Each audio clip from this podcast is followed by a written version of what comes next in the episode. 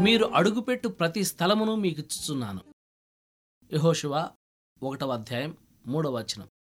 క్రీస్తు కోసం మనం ఇంతవరకు ఆక్రమించుకోలేని స్థలాల సంగతి మాత్రమే కాక ఇంతవరకు మనం స్వతంత్రించుకొని అనేకమైన వాగ్దానాలు ఇంకా అలాగే ఉండిపోయాయి. దేవుడు యహోశివాతో ఏం చెప్పాడు?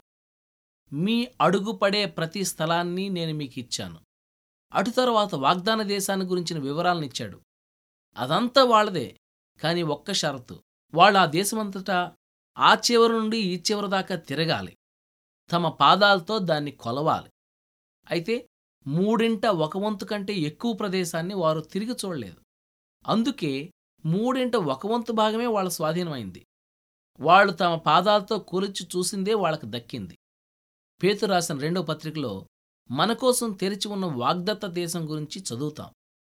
మనం విధేయత విశ్వాసాలు అనే అడుగులతో వాటిని కొలిచి విధేయత గల నమ్మికతో దాన్నంతటినీ మనం స్వంతం చేసుకోవాలనే దేవుని చిత్తం. మనలో ఎంతమంది క్రీస్తు పేరిట దేవుని వాగ్దానాలను స్వాధీనం చేసుకున్నారు? విశ్వాస భూమి ఎంతో విస్తరించి ఉంది. దాని కొనల వరకు నడిచి వెళ్ళి మొత్తం స్వాధీనపరచుకోవాలి. మన స్వాస్థ్యం మొత్తాన్ని మనం చేజిక్కించుకుందాం. ఉత్తరానికి దక్షిణానికి మన కన్నులు ఎత్తుదాం. తూర్పు పడవలను పరిశీలించి చూద్దాం. నీకు కనిపించే నేల అంతటినీ నీకిస్తాను అంటున్నాడు దేవుడు.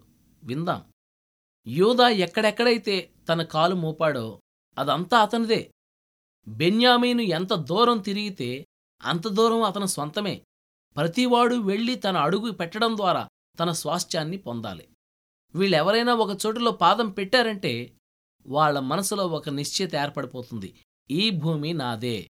దానియేలు అనే ఒక నీగ్రో వృద్ధుడు కృపలో గొప్ప అనుభవం ఉన్నవాడు. అతన్ని ఒకసారి ఎవరో అడిగారు దానియేలు మతంలో నీకంత సంతోషం శాంతి ఎలా దొరుకుతున్నాయి?